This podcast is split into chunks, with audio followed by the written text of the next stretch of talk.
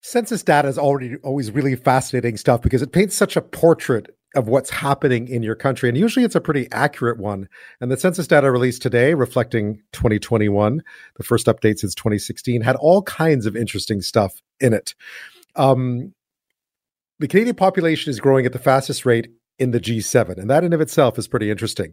We also witnessed the reversal of a trend that existed for 80 years, and that was really the influx of people into the Maritimes. For most of our lifetimes, or my lifetime at least, or for a very long time, there's always been more people leaving the Maritimes than coming in.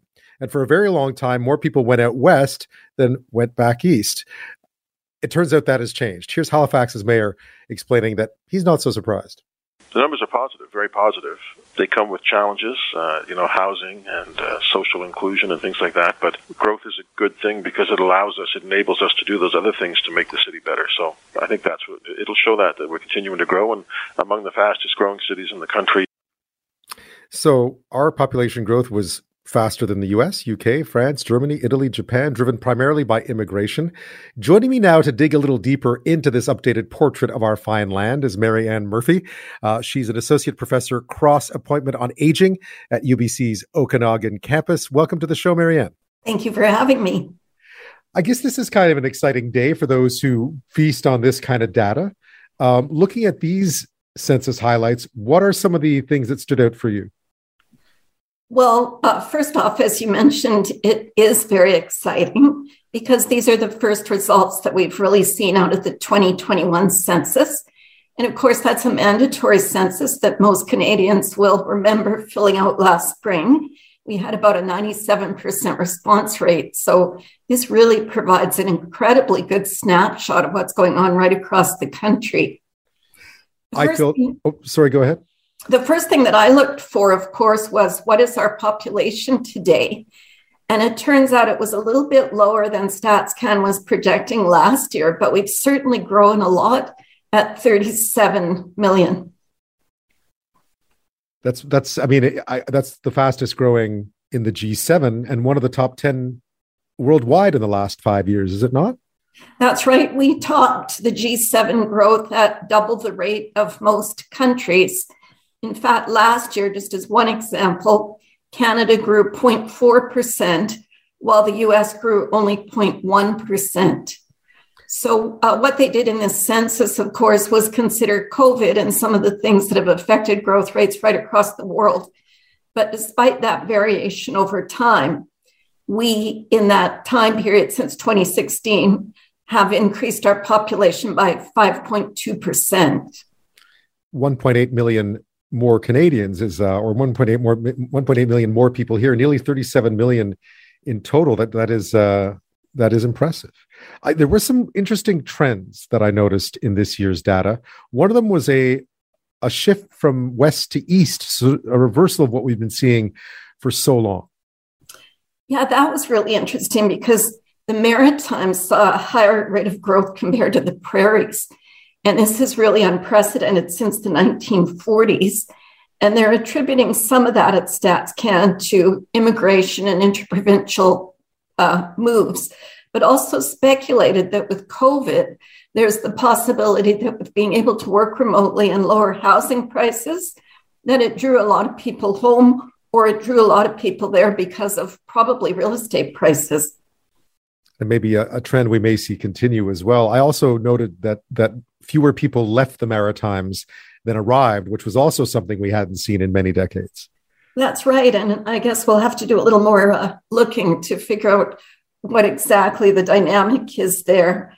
But uh, regardless, that trend of west to east is really uh, something that stands out. You're perfectly right.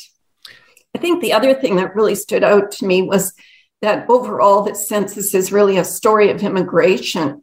StatsCan is telling us that um, there are three factors that affect population growth. Fertility and mortality are two, but that only explains 20% of the growth. The bulk of it, around 80%, is explained by immigration, either people who came new to the country or more likely who were already here, uh, waiting in the wings to have their immigration approved. So some of them, temporary residents already here, became permanent residents. And then, of course, we saw some ease, easing of COVID restrictions for approved immigrants. Right. So, despite the fact today that the uh, Canadian Association of Immigration Lawyers is calling for uh, more rapid and more intense processing, I think as a story around the world, uh, the fact that immigration is driving our growth to such a degree is probably a surprise to most Canadians. Yeah, because I mean, the natural increase, which is the birth rate versus the death rate, actually fell over the five years, even though our population was increasing at a pretty rapid rate. Yeah, interestingly, uh, we've just adjusted our fertility rate down this year from 1.47 to 1.40, which puts us exactly on par with the fertility rate in Japan. And it's an interesting comparison because Japan has low immigration. So their growth um, any growth is, is predicted really for a negative increase. So, unless they do something different, their population will continue to decline over the coming years. Yeah, that, that's what we saw. That both Italy and Japan had declining, negative growth, uh, negative growth. Um, so it's clearly, immigration uh, in this country is fueling all the most of the mean, you said 80% of the population growth we're seeing, so very important. One of the things I found interesting too, we were looking at sort of the uh, the fastest growing areas in the country, and you happen to be sitting in one of them at the Okanagan campus of UBC, uh, uh, Mary Ann Murphy. That, that was that. Did that come as a surprise? Um, a little bit it did. Uh, I'm in one of the fastest growing census metropolitan areas in the country. Kelowna topped out at number one in growth at 14%, taking us to about 222,000 population. But it's been visible here in our real estate prices, a real estate boom, placing us, you know, neck and neck with um, horrific prices like we see in places like Victoria, where you're speaking from today. Uh, we see a tremendous demand demand for housing, which is driving up prices. And we also see it at the university with record numbers of students applying to come and live here.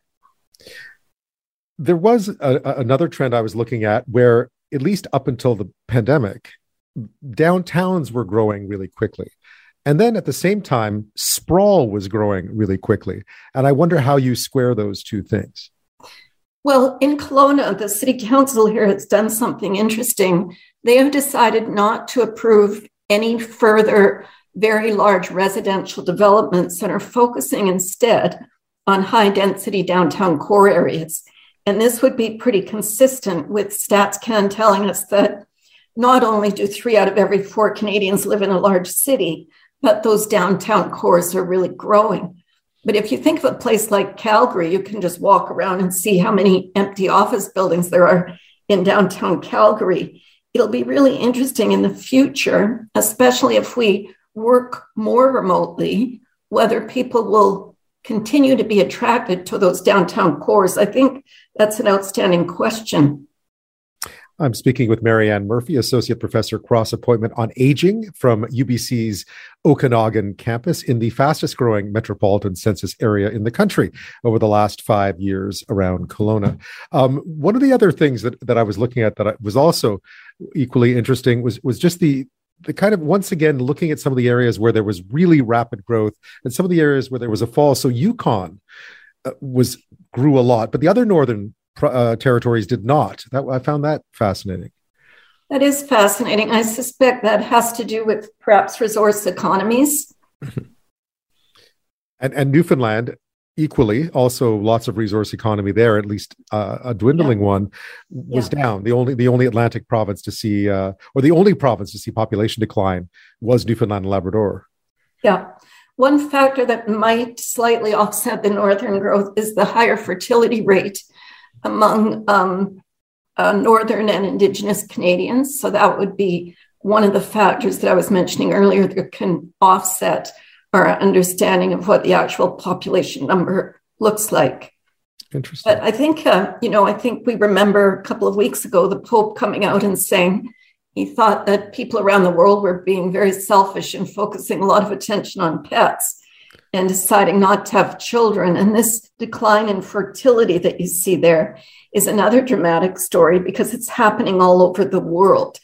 the global fertility rate um, in 2017 was only 2.5 children per couple or per woman.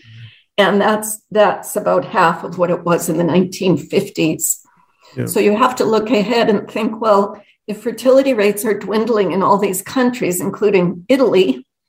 Uh, what will they all do in the end to compete for immigrants if that is the key factor for population and economic growth? certainly Canada, for the time being, seems to be doing something correct because our uh, our numbers were were impressive over the last five years. As a very last question to you, I know there's a lot of data here. What do you start looking for now? Like, what of the what in the data will you be looking to find out more about? Well, we wait for the next uh, releases of data. My particular interest is in family formation and the types of families. We won't see that data coming out until this coming summer. But I'm tremendously interested in, for example, the number of people that are cohabiting, the number of common law marriages, the number of uh, young people who are still staying at home with their parents, what's happening with that trend during COVID. And um, I'll also be looking to see um, uh, things like uh, how older couples are faring, especially given that a high number of older adults live on their own and that presents a really interesting question around our, our housing types, the kind of services and supports that we want to provide for an older population. Mary Ann Murphy, we know the census data fuels a lot of interesting work, yours included. Thanks so much for being with us tonight. You're very welcome.